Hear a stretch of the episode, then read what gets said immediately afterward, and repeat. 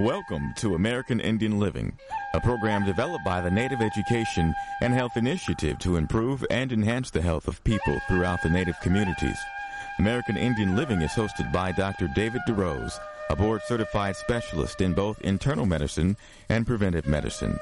Dr. DeRose has a wide range of experience with Native health issues, and he's ready today to help you learn more about your health. Here's Dr. DeRose. Welcome to American Indian Living. I'm Dr. David DeRose. Today we're speaking about a topic that is getting a lot, a, a lot of interest throughout the public health community. It's drawing the attention of people in the media, people especially who are involved with the internet and things electronic are very excited about the topic. It is the topic of telehealth and information being disseminated through e-health networks. So it's not just the telephone anymore, but it's actually looking at electronic health information. We're going to tell you about some resources that you can take advantage of in a minute, but first I want to introduce you to our expert on today's show. Her name is Linda Royer. Dr. Royer, it's great to have you with us on the show. Thank you. I'm certainly glad to be here. Now, one of the questions that my listeners always ask, if I don't really help them get acquainted with my guests. They said, we had a doctor on, but what kind of a doctor were they? I'm looking at your letters after your name and I see PhD, RN, MPH. Break those letters down for us. Okay. Well, first of all, of course, I became a nurse. I'm, I'm a career nurse. And uh, then I attended the MPH program, which is the Master in Public Health from Loma Linda. Okay. That's when they first started with their distance learning program from the School of Public Health. And then, uh, in order to continue to teach, because at that point in my life I was teaching nursing, and in order to teach, I had to have not just an MPH, that wasn't necessary for teaching nursing. I needed to get a master's in nursing. Mm-hmm. So I do have that too, although I didn't mention that to you. Okay. Uh, and then most recently, I decided that I would get a doctorate in nursing, and it's all pretty much focused on health promotion and community health. Well, this is exciting because I know my listeners, whether they're in Indian country or beyond, they tell me as I, I'm out on the road, I'm talking with people. One of the things that I hear that's positive about the show is they like the emphasis on practical, preventive medicine insights. And that's what you've been spending really your career doing, right? As a master's in public health level professional and now as a uh, individual who's got her doctorate in nursing, you've been looking at ways to improve the health of communities, right? I certainly have, yes. You know, it's interesting to me, Linda, just for the benefit of folks tuning in who maybe haven't worked in an academic environment when it comes to health. A lot of people think, well, a nurse, they, in the old days, maybe they would think there might be a school nurse, they might work with a doctor somewhere, but the, the scope of nursing is just so huge today. Can you help us sense that a little bit and then tell us a little bit about uh, your career path? Oh, surely. The, what we're calling the emerging or the evolving roles of nurses Mm-hmm. is really fascinating. It's only been within, in the last dozen years or so. Uh, that nurses are finding new ways to provide care to individuals. It isn't just at the bedside anymore, although that certainly continues to be very important and it becomes more highly technical than ever. But there are other ways that we can help individuals outside the hospital setting. So you'll have nurse navigators who are helping from perhaps the doctor's office or from the hospital, helping individuals in certain specialties, even in uh, new mothers, Hmm. to to navigate through the health system, which becomes more complex for people anyway. Uh, or may it may be someone who is helping someone with cancer navigate through the treatment levels and surgery, perhaps, and recovery, and all those kinds of different aspects of cancer care. But there are so many other interesting roles as well, and you know, actually, I'm beginning to do a study on that. It's just I'm collecting job descriptions here and there. It's been really interesting to be able to learn what nurses are finding out they can do. And they're also becoming very important at the table with other physicians and other community leaders who are interested in health. Uh, so, you know, I could go on and talk about that for quite a while, but anyway, that's just kind of an inkling of what's happening. So that when I talk with individuals who are coming into nursing, or nursing students even who have been working for a while, sometimes nurses will work for a few years in a certain area of a hospital setting, perhaps, or even work in the community, and become a little bit oh, a little discouraged, or you know, I, I need a change. I need something else. I, I would rather do. So, I like to be able to share with them some ideas of what there is out there they can do still without leaving the profession, because we sure want to keep them in nursing as long as they will work with us. No, I mean that is a great message. I think it's exciting for those who may be tuning in today, who may be at a point uh, in their life where they're looking at a career. We have many uh, young folks listen, but uh, nursing for years has been a great second career for people. I know many folks uh, that I've met over the years. In fact, I used to teach in a community college setting and I saw many people entering or re-entering the workforce. Maybe they've had a family. Maybe they went down a career route that they felt uh, really wasn't a good fit for them or they actually couldn't find a job in that area. Maybe it was a saturated area and they're saying, hey, I'm back here at the community college doing my prerequisites to get a nursing degree. Is that common? Are there a lot of non traditional students that you found as a nursing instructor at the uh, nursing school level?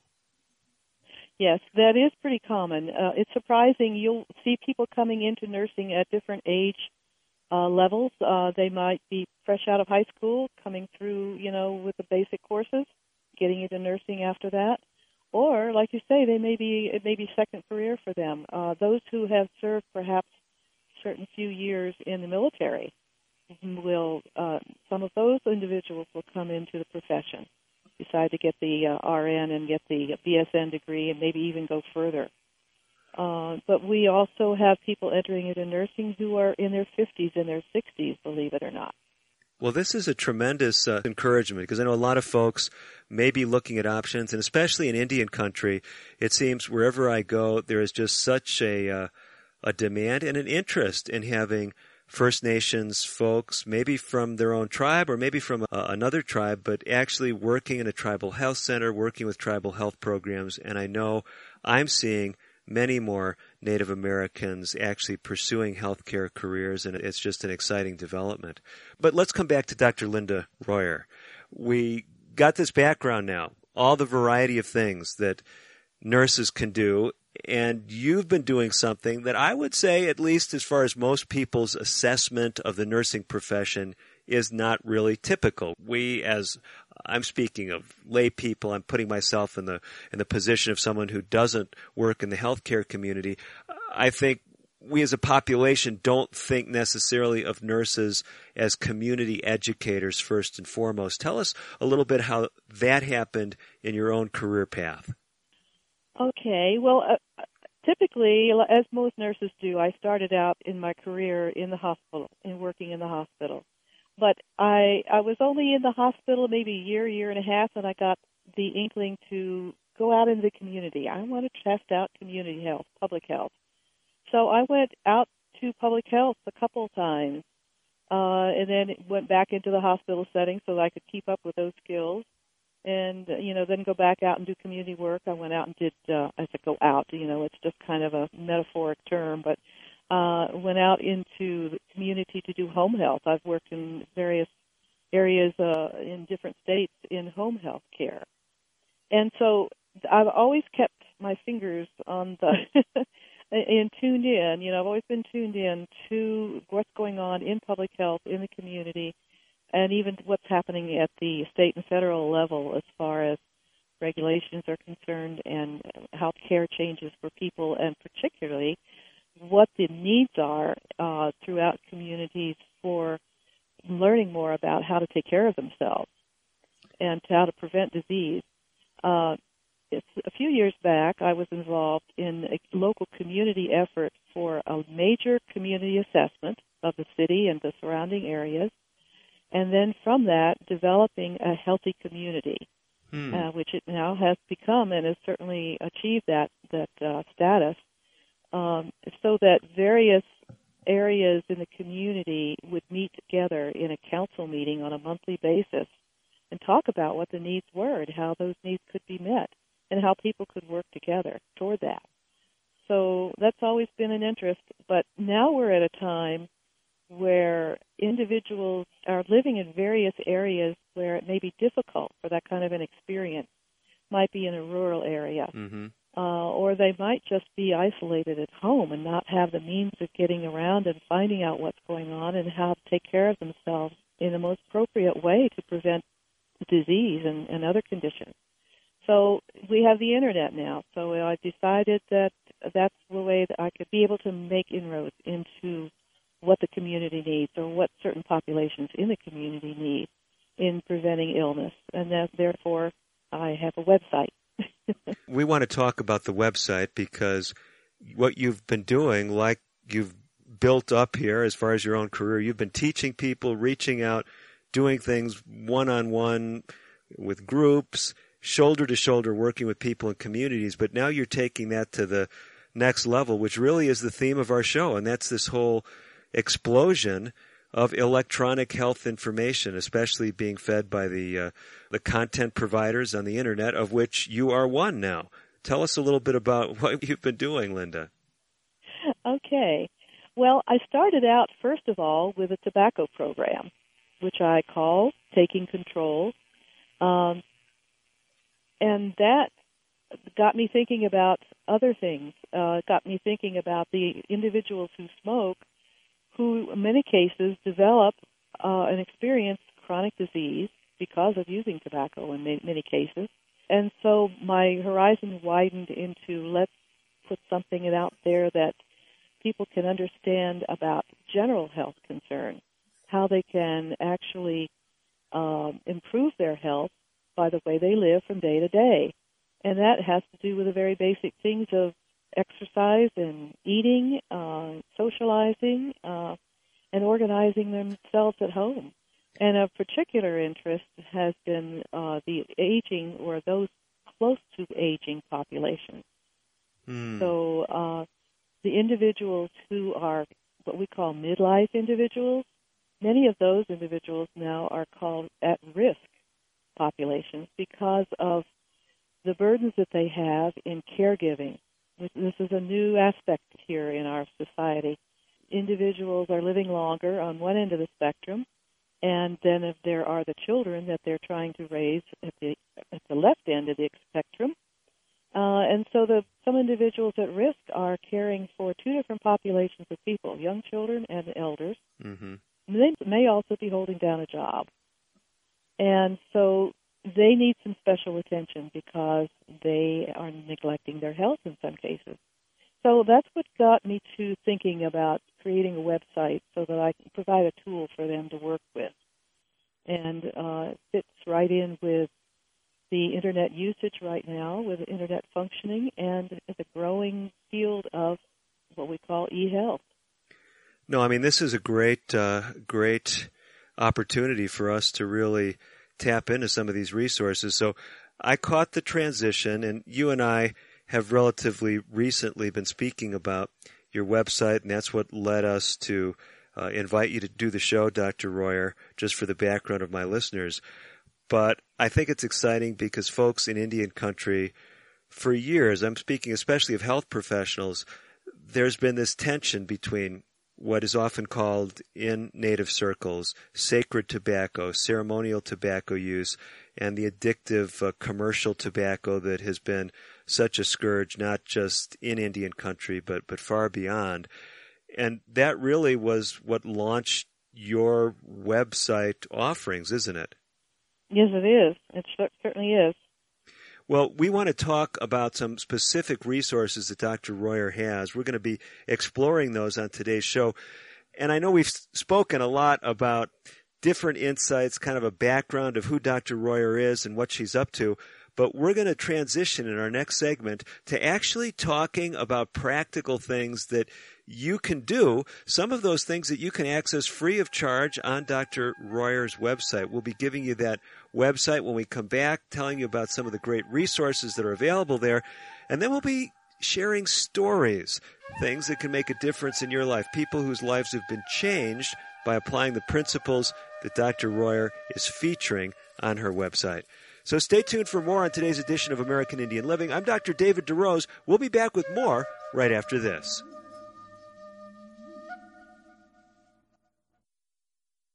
Today's broadcast has been pre recorded. However, if you have questions about today's show or would like further information, please call 1 800 775 HOPE. That's 1 800 775 4673. We'll be right back after this. This is Betty White. I know you don't need one more thing to worry about, but listen.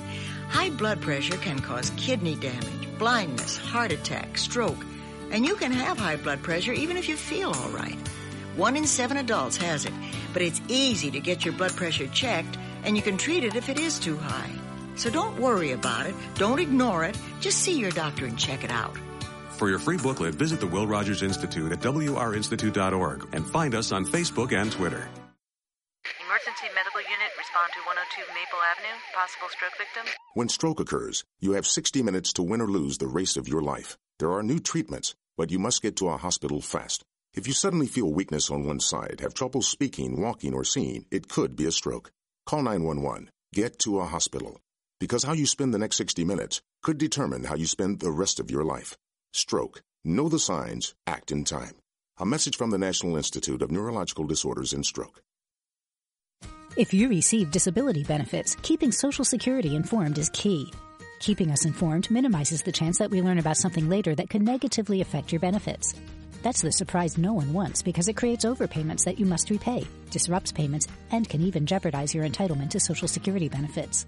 Learn more about reporting responsibilities for people working and receiving disability or SSI benefits by reading our online publications, Working While Disabled, How We Can Help, and How Work Affects Your Benefits at www.socialsecurity.gov pubs.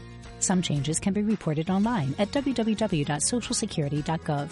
You can also notify us at 1-800-772-1213 or contact your local Social Security office. Our goal at Social Security is to pay you the right amount on time every month. With your cooperation to keep us informed of changes, the likelihood of any unpleasant surprises that could derail your benefits will be greatly minimized.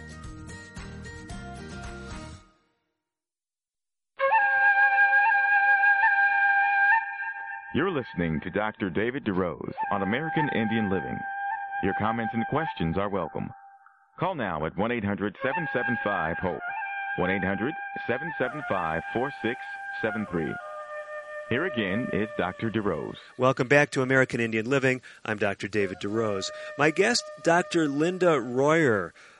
Dr. Royer has her doctorate in nursing. She's got a wealth of experience, if you've been with us from the top of the hour, when it comes to community health, impacting communities, and training the next generation of nurses as a professor in nursing schools over the years.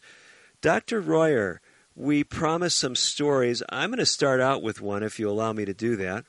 Oh, sure. I think, in fact, we may have mentioned this as we were preparing for the show off air a while ago. Uh, I think I've told it on the show probably a couple times, and it just, I've said it frequently because it just floored me, and it happened not all that long ago. A patient in my office told me that I had changed their life. And when I said, Well, what had I done? What had I communicated that had changed your life? She said, Dr. DeRose, you told me about self care. And I was sitting there a bit perplexed. But what this woman was saying, who was a woman of experience, she was uh, an elder, she was telling me that she had really never internalized the concept that she could take care of her own health, that she wasn't just dependent on doctors and nurses and other health professionals. And I was just shocked by that.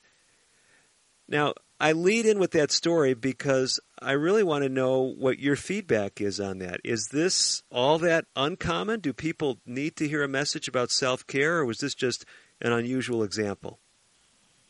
Oh, I think you're right. This is a time when there are a lot of concerns.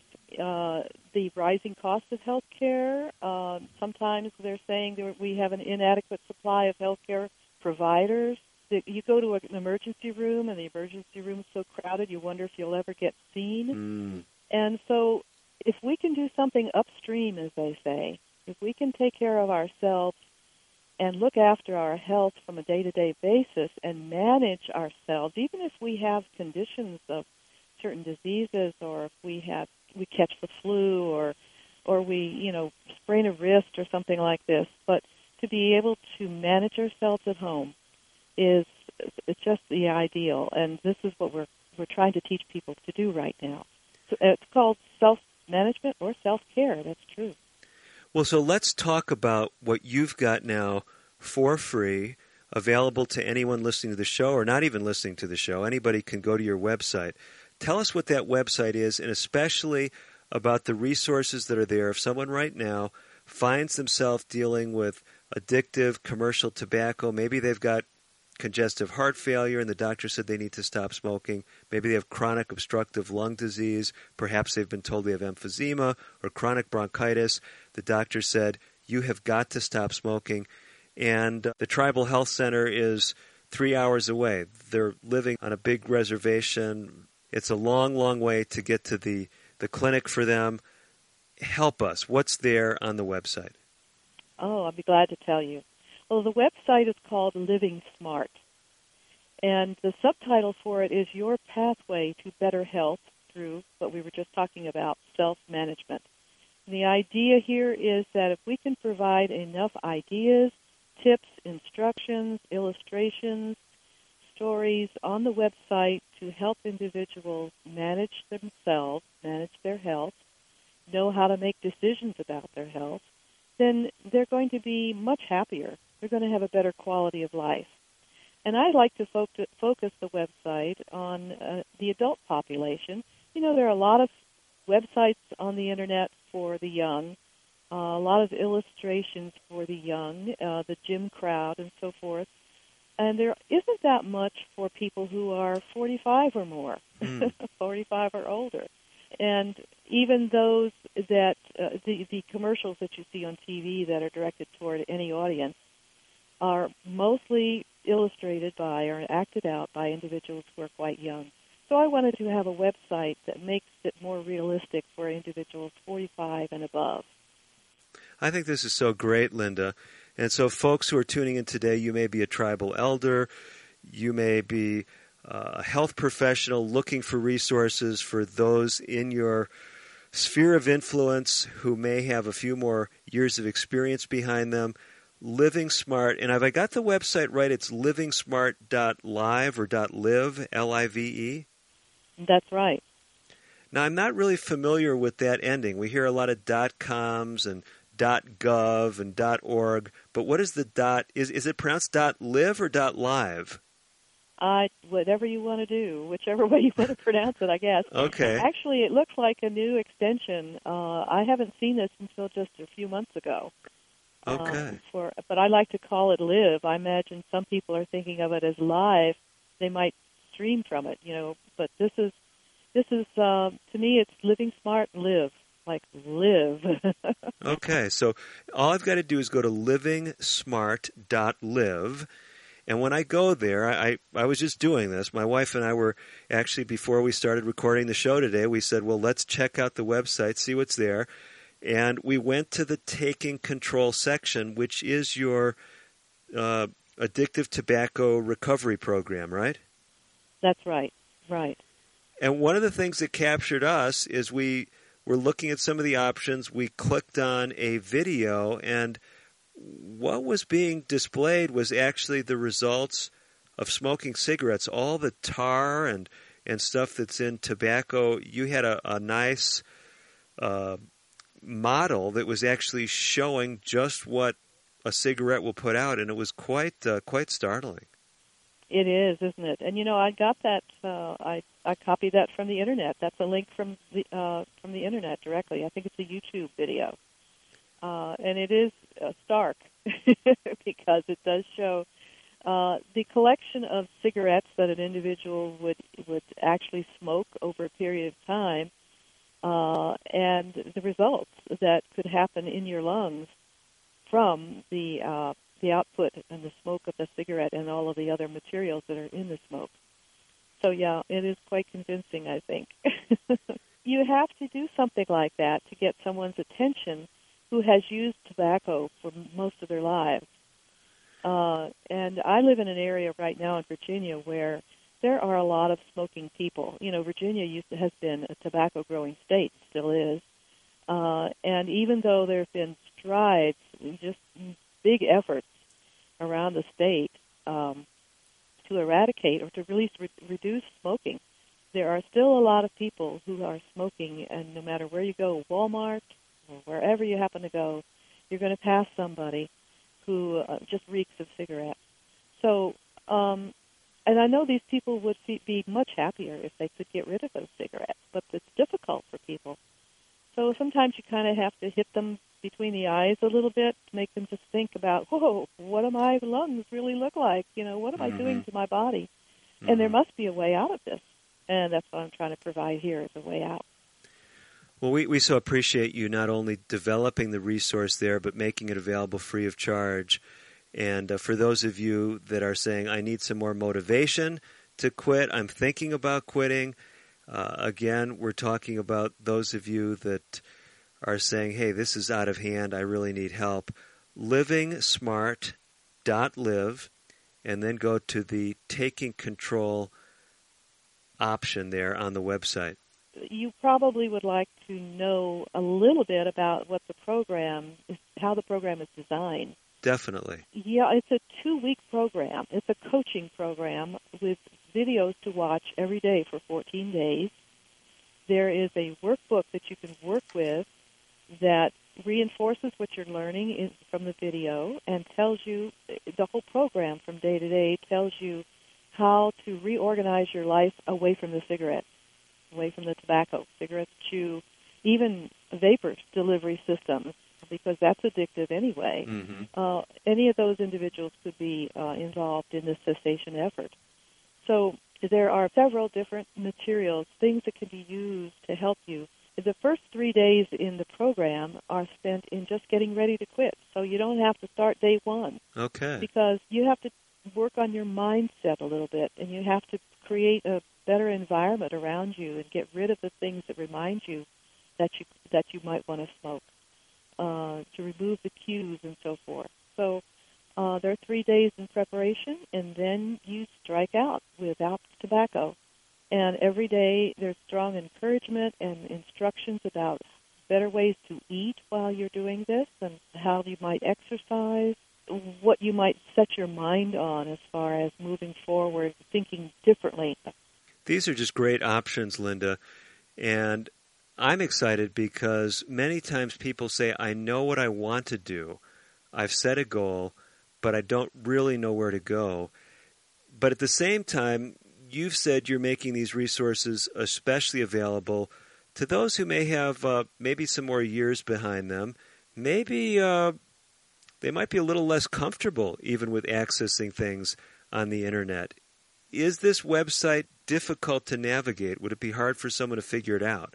No, I don't believe it is. Um, there are a lot of links around on the website to the different materials.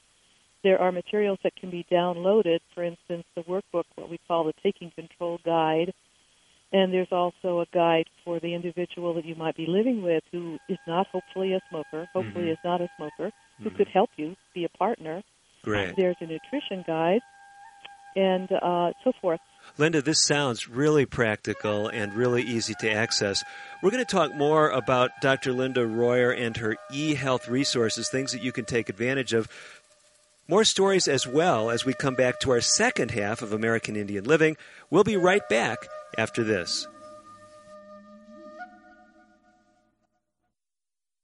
American Indian Living will continue in a moment. If you have questions or comments about today's pre recorded broadcast, please call 1 800 775 HOPE. That's 1 800 775 4673. So, you want to be a hero. Here are some ways to get the job hunt down that killer shark, or run into a burning house to save a kitten. Luckily, there's an easier way to become a hero. Call 911 if you see someone experiencing the symptoms of stroke, sudden weakness on one side, or trouble speaking, walking, or seeing. Stroke. Know the signs. Act in time. You'll be a real hero. A message from the National Institute of Neurological Disorders and Stroke. Can you guess what's going on here? It's kids getting fit. Studies show that children and teens who get at least 60 minutes of physical activity a day reduce the risk of obesity, heart disease, anxiety, and increase their overall mood. So, whether it's around your neighborhood or at school, just get out and play. For your free booklet, visit wrinstitute.org or call toll free 877-957-7575 and find us on Facebook and Twitter. The Will Rogers Institute since 1936. My name is Tom Thornton. And my name is Cindy Thornton. We're retired, and this is how we live United. We decided to volunteer with United Way at our community free health clinic. United Way is how we contribute because we know our time and money are going to the right places. Judging by the thank yous we get at the clinic, I'd say we're doing the right thing with our retirement, too. We're Tom and Cindy Thornton. We volunteer at our community free health clinic. We don't just wear the shirt, we live it. Give, advocate, volunteer, live united. Go to liveunited.org. Brought to you by United Way and the Ad Council. Diabetes affects more than 29 million Americans. If left untreated, diabetes can lead to serious health problems such as heart disease, stroke, blindness, and kidney disease. Your family's health history can be an important factor in determining your risk of developing diabetes. The National Diabetes Education Program wants to help you and your family. Do all you can to prevent or delay the onset of type 2 diabetes. Visit yourdiabetesinfo.org to learn more.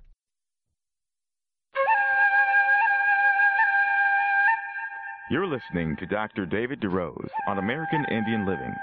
Your comments and questions are welcome. Call now at 1 800 775 HOPE. 1 800 775 4673. Here again is Dr. DeRose. Welcome back to American Indian Living and to our second half of a show featuring e-health, looking at electronic resources that can make a difference as far as your health. We're especially talking right now about helping individuals who have a problem with addictive tobacco use. Before we go back uh, to you, Dr. Royer, as we were speaking off air, I thought of a couple of patients that I saw very recently in my office. Both of them were not telling me about an addictive habit with tobacco, but about one with alcohol. What I found interesting about both of these individuals is they were stressing how important it was to have an ongoing relationship with Alcoholics Anonymous. Both of them had been helped by AA, and they were still actively involved in helping others stay free of the alcohol that actually had captured them and had drugged down their lives some years ago. Now they're alcohol free. They're, if you will, evangelists. They're sharing the good news of how you can be free from alcohol, and they're trying to help other people do it. Those stories lead me to a question for you. How important is this dynamic of sharing your experience? If you've had a challenge with an addiction, whether it's addictive tobacco use, whether it's alcohol, whether it's hard drugs, is this an important component for many people of staying clean and sober, if you will? Oh, it certainly is. It can be very effective in helping others to quit. And uh, it reminds me of an incident that uh, actually it's more than an incident, it's kind of part of my life, our family's life. And that is a few years back, some years back, when I first was developing taking control, we had a tobacco cessation course of several nights where we met with individuals to help them quit. And the one individual that came to those sessions was a man, a young single man, who had a very, very strong tobacco habit. But he was successful in quitting. And he was so happy about it. He that he continued to work with other people, with the people he met at work or met even out on the street. He would encourage them to quit. And you mm-hmm. know that all down through the years, and it's been several years now, he has carried the cessation instruction booklets, little booklets with him in his pocket. And anytime he meets somebody on the street or in a group somewhere who's smoking, he will encourage them to quit and, and give them the little booklet, which gives them some instructions on how to start to quit. Wow. And it has continued like that, and even teaching courses on it.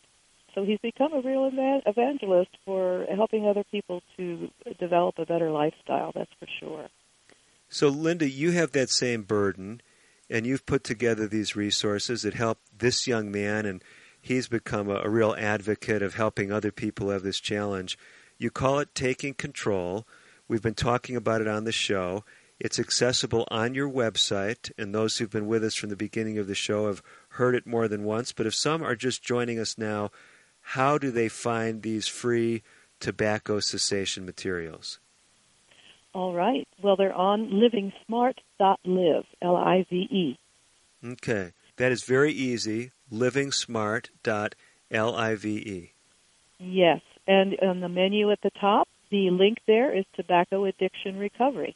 You click on that, and the program is all there on the website with downloadable materials for guidance, even on nutrition, because you're going to eat better. Food's going to taste better when you quit smoking, and Mm-hmm. it's good to learn how you can improve your diet and help to uh, improve your health through your diet as you quit smoking.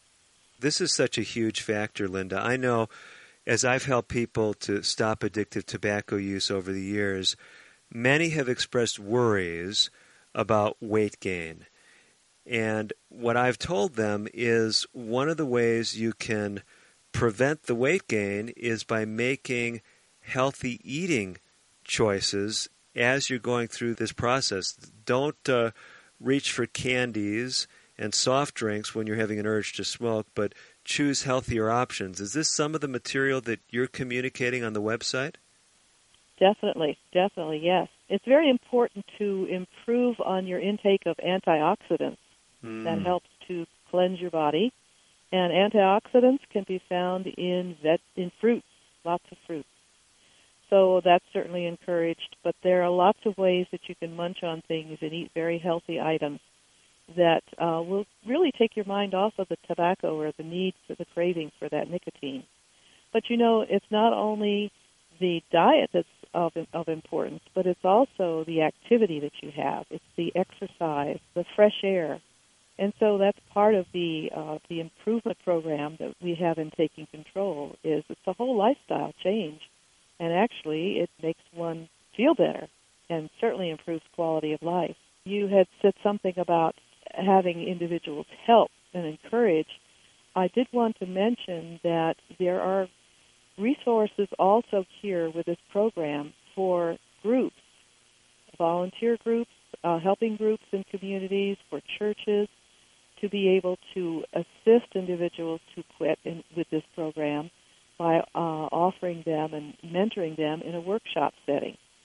So Mhm. there are uh, all kinds of materials for workshop planners, and uh, in order to, uh, you know, have a community outreach for this. So let's talk to a, a tribal health professional. Let's say there's a, a doctor working in an Indian health service clinic or a clinic run by a tribe, and they say, Boy, I wish I had more resources to help my patient stop smoking. Maybe there is a program right there at some tribal health facilities.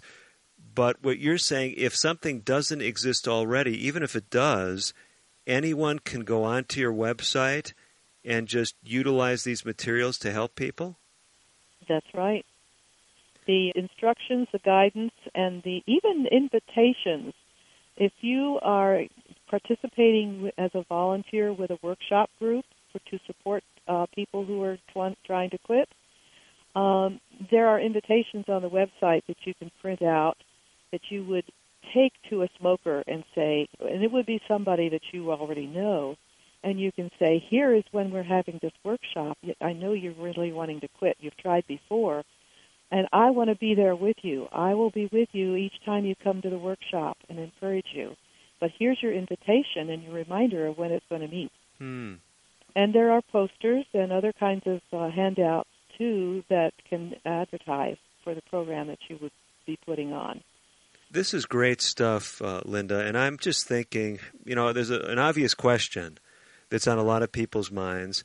I know the answer because we've talked a little bit about this before recording the show, but you've put this wealth of materials up. You've got a lot of experience. You could be charging for these services. You could have some kind of a program and charge some fee, but you're offering it all free of charge. I guess the big question that many listeners have well, why are you doing this? Well, it's my ministry, I guess you would say.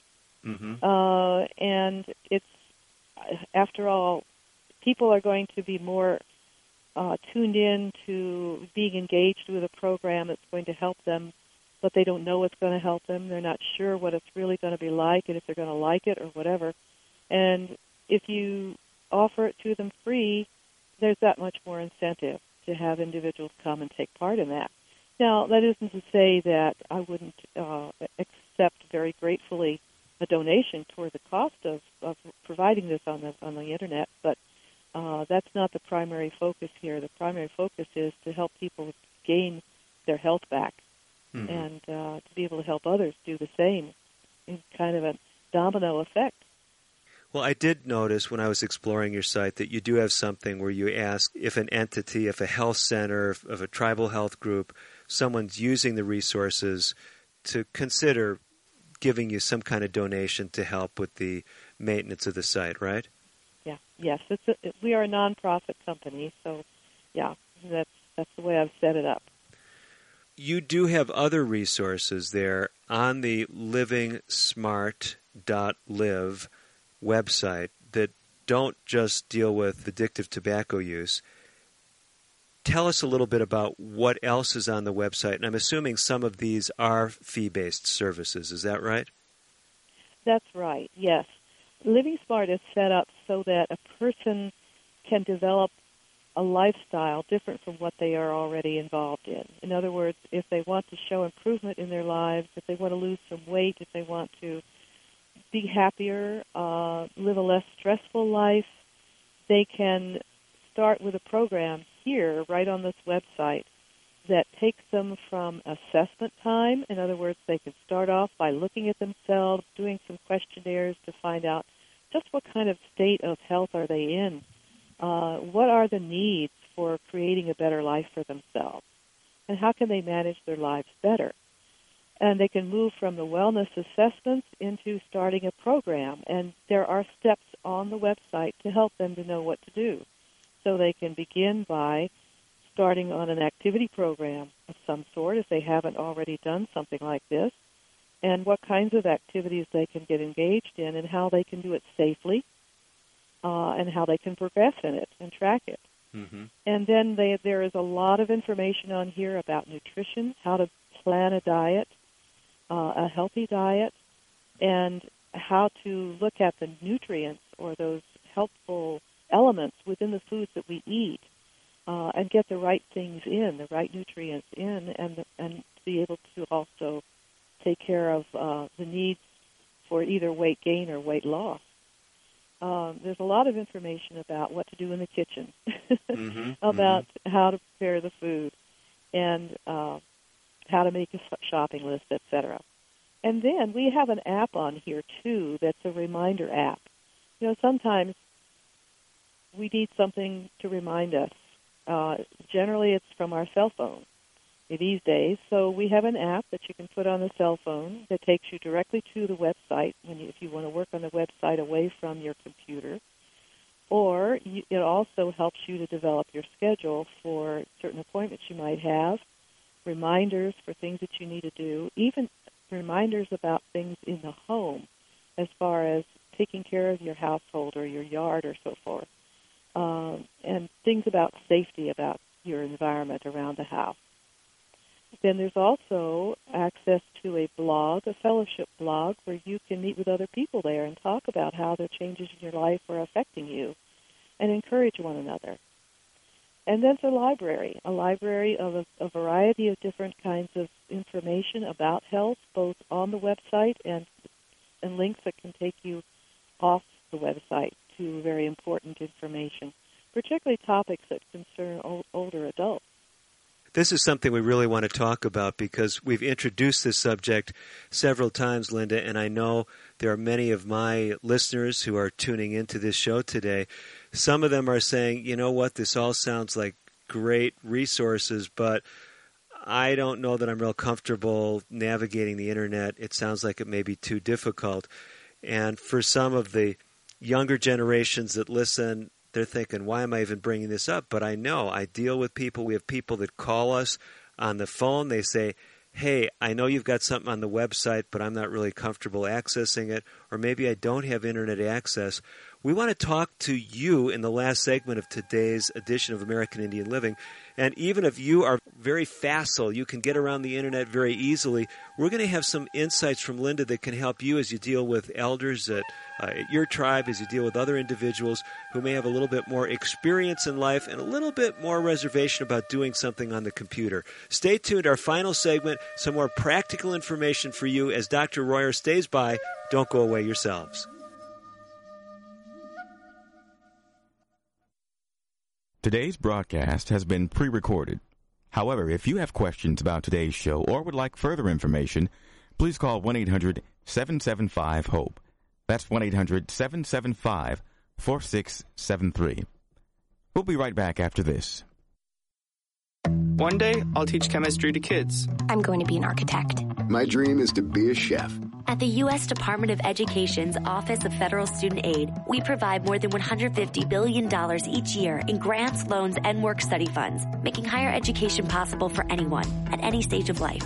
I can go back to college. I can change careers. I can make a difference. Federal Student Aid, proud sponsor of the American Mind. Learn more about money for college at studentaid.gov.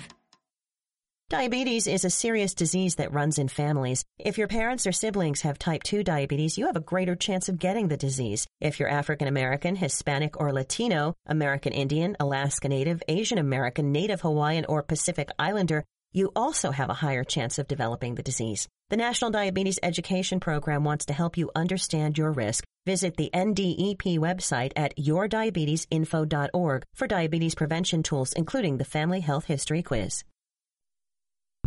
It started off as a normal day. I felt fine when I arrived at the plant. Ruth Junius's life was about to change. Then I dropped my keys. They kept slipping out of my hand. My arm felt numb. A coworker asked me if I was okay, and I couldn't speak. I started to get scared. Ruth was having a stroke. People around her weren't sure what to do. They thought I should go home or lie down, but I knew something was very wrong. I wrote 911 on a piece of paper with my other hand, and someone called for me. Because everyone acted quickly, doctors at the hospital were able to give Ruth treatment that started to reverse the symptoms. Within a few minutes, I was talking again. I didn't know a thing about stroke before I had one. Now I make sure that my friends and family know all the signs of stroke so they'll get help fast if they need it. Know stroke. Know the signs. Act in time. Call 1 800 352 9424 for more information. Brought to you by the U.S. Department of Health and Human Services, National Institutes of Health. You're listening to Dr. David DeRose on American Indian Living. Your comments and questions are welcome. Call now at 1 800 775 HOPE. 1 800 775 4673. Here again is Dr. DeRose. Welcome back to our final segment of today's edition of American Indian Living. I'm Dr. David DeRose. My guest, Dr. Linda Royer. Dr. Royer has her doctorate in nursing. She also has a master's in public health degree, a registered nurse degree, an RN degree, and uh, some other degrees that we heard about earlier in the show. But that's not as important right now as making this show of utmost relevance to those that Dr. Royer has especially been interested in. Linda, you and I have talked a little bit off air as well as on air about how there are certain groups of the population that aren't really getting a fair share, if you will, of the healthcare dollars. I know a lot of people in Indian country may feel that way. Maybe there are great tribal services, but they're in an urban area far away from those uh, services that may apply to Native Americans. Maybe they're on a very large reservation and they've got transportation difficulties.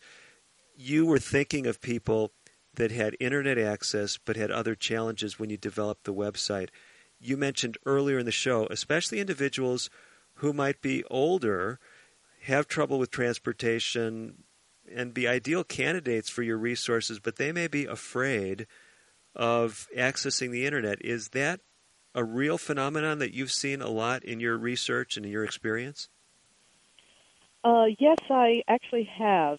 It is an issue yet because uh, there are individuals, as you say, who are not really skilled in using the computer or working on the internet. But you know that population is dim- diminishing somewhat because it's surprising how many older folks are enjoying using the internet. And actually, when you walk around in the community, How many folks over 50 are uh, have cell phones in their hands or their pockets?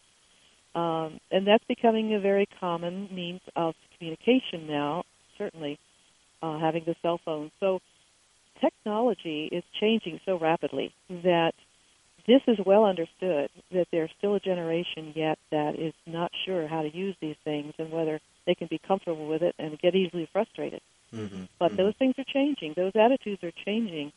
Uh, and particularly as young people try to help older folks understand and use these uh, these uh, computer devices. Um, there also is a, a group of individuals that we haven't mentioned that can certainly benefit by the uh, resources on this website, and that is those who are physically disabled mm. and perhaps even living alone, trying to be independent as much as they can, but for certain reasons they they cannot get out uh, very much into the community, and this would be a really, really great resource for them. For instance, it's it's uh, it's the the gentleman who's who's my neighbor, and uh, for some reason he had to have a leg amputated. Mm. And and is now recovering from that and is uh, getting a prosthesis so that he'll be able to walk on a wooden leg or a plastic leg um, in in the near future. But he's not able to get about maybe in his kitchen yet and to be able to prepare food for himself, uh, to do things for himself, to really manage, get out and walk and exercise like he used to do, things like that.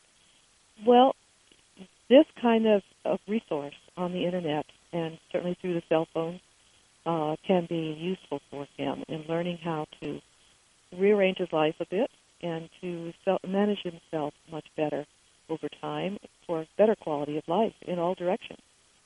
So this is this is great. You're reaching out to people who need resources, and that website, if you're just joining us, is livingsmart.live. So livingsmart.live, and that will bring you to Dr. Royer's website. We've focused a lot in today's show on tobacco and addictive commercial tobacco, how you can get help with that free of charge. A two week program, and you'll actually provide videos and they're even downloadable audio segments as well as a manual. Did I hear that right? That's right. Mm-hmm. That's right. So that's a great resource to take advantage of free of charge. And then you've got some other things that there is a fee if people want this kind of electronic coaching service. Is that a good way to describe it? I think so. That's that's the term. And the fee is only ten dollars a month. Okay, so for ten dollars a month, I can access all your resources as much as I want. Help me with my diet, my exercise, get access to these apps. The whole works, huh? That's right. Okay, well, Linda, we appreciate what you've pulled together, but I'm trying to pull this all back to Indian country, and I'm I'm thinking of some real scenarios. I'm supposed to be, for example, next week at a tribal health clinic. I'll be giving a presentation there to tribal health workers and to the community, and I'm thinking, well, you know, as I'm there, there might be some folks as we talk, uh, they're looking at resources to help them help their tribal members, those who are accessing the tribal clinic. And I'm thinking, well, let's say there's someone in that audience who I'm speaking to. Maybe they're 70 years old, they're a tribal elder, they're dealing with addictive commercial tobacco. They want to get free. They've maybe got emphysema. Maybe they're even listening to my lecture. They're on oxygen. Could someone there uh, let's say one of the uh, community health workers, maybe their physician, maybe a nurse, could they actually take this tribal elder and say, look, let me show you this website on the internet, uh, livingsmart.live, and show them, kind of walk them through it? Do you think that would actually help uh, someone who may be less comfortable with doing the mechanics of internet usage actually utilize your service? Oh, definitely so. And I'm thinking that what might be helpful is for that healthcare provider to identify someone who already knows this individual in the audience, mm. perhaps as a granddaughter, grandson, mm-hmm. To uh, listen in on the conversation and help them to understand what the website's about. And perhaps they can be a mentor, technological mentor, for a while until the individual gets familiar with how to get around in the website it always helps to have somebody at your elbow to kind of give you some advice and show you things that uh, you don't really see or realize until they're clicked on on a website. So I think that might be uh, one way to approach that situation. I think this is such a, a wonderful idea. You know, in Indian country, I hear a lot of dialogue about connecting the generations. You know, so many times it's easy for younger folks to, for example, leave the reservation that they were raised on and become disconnected from their elders, from their family. A lot of times I find that people might try to come back to their roots later in life. But as we talk about connecting the generations, we often think of what elders can give to the younger generations. But you're saying, well, let's flip those tables in the dialogue a little bit because in our young people, our children, in our communities, we have a resource that can help the older generation with technology. Why don't we harness that in our communities, in our tribes? I really love this concept because it resonates with me, and I think it resonates with this message of strengthening communities, strengthening families. Do you find that this is something that resonates beyond Indian country in your experience, Dr. Royer? Yes, I think it does. But you have to be perceptive in bringing those two entities together, the young and the old together. Mm-hmm. Uh, it isn't always so obvious to see, you know, who would be interested or willing to work along with an elder. But I see in the groups that I circulate around in that there are people, there are young people who are really looking for ways that they can help others and uh, are glad to be able to be given responsibility. It's the responsibility that really uh, turns them on, you know, gets them interested. So, Linda, the big message that I'm hearing in our discussion is there's a whole host of resources that are now available electronically. That's not new news. But what I hear you saying is that there are people like you taking your years of experience, your training as an educator, your experience working with communities, and you're saying, we're giving back. We're giving back to communities. We're providing resources. Your platform for doing that is a simple website, livingsmart.live. And uh, it's easy to remember. I've mentioned it several times on the show, but if someone's tuning into the program and they say, Boy, I just missed that, all the networks that carry our show get a program description. And if you call the station, they can likely access that for you. So if you're hearing this on a local station, if you're listening to it online, there's information there. But livingsmart.live. Linda, our time has rapidly slipped away. You've shared so much great information. But as we close out today's show, are there any final messages that you'd like to leave our listeners with? Well, I guess I can say just a few things that you'll see on the first page, the home page of the website, and that is these questions. Are you satisfied with your state of health these days? Would you like more energy in your life? Are you spending more money on medication? Do you need to manage your lifestyle better? These are some of the questions I think we all could ask ourselves and uh, begin to think about how we could improve our quality of living. Wow. Thank you so much, Linda. So if you're looking for answers to questions, a healthier lifestyle, and help to do it, livingsmart.live. That's the way to get in touch with Dr. Royer and her resources. Well, hopefully today we've opened some new vistas for you to access the information highway, healthcare information on the internet. Dr. Royer, thank you so much for joining us. Oh, thank you for the opportunity. Well, it's time to go. For all of us at American Indian Living, I'm Dr. David DeRose, as always, wishing you the very best of health. Native Voice One, the Native American Radio Network.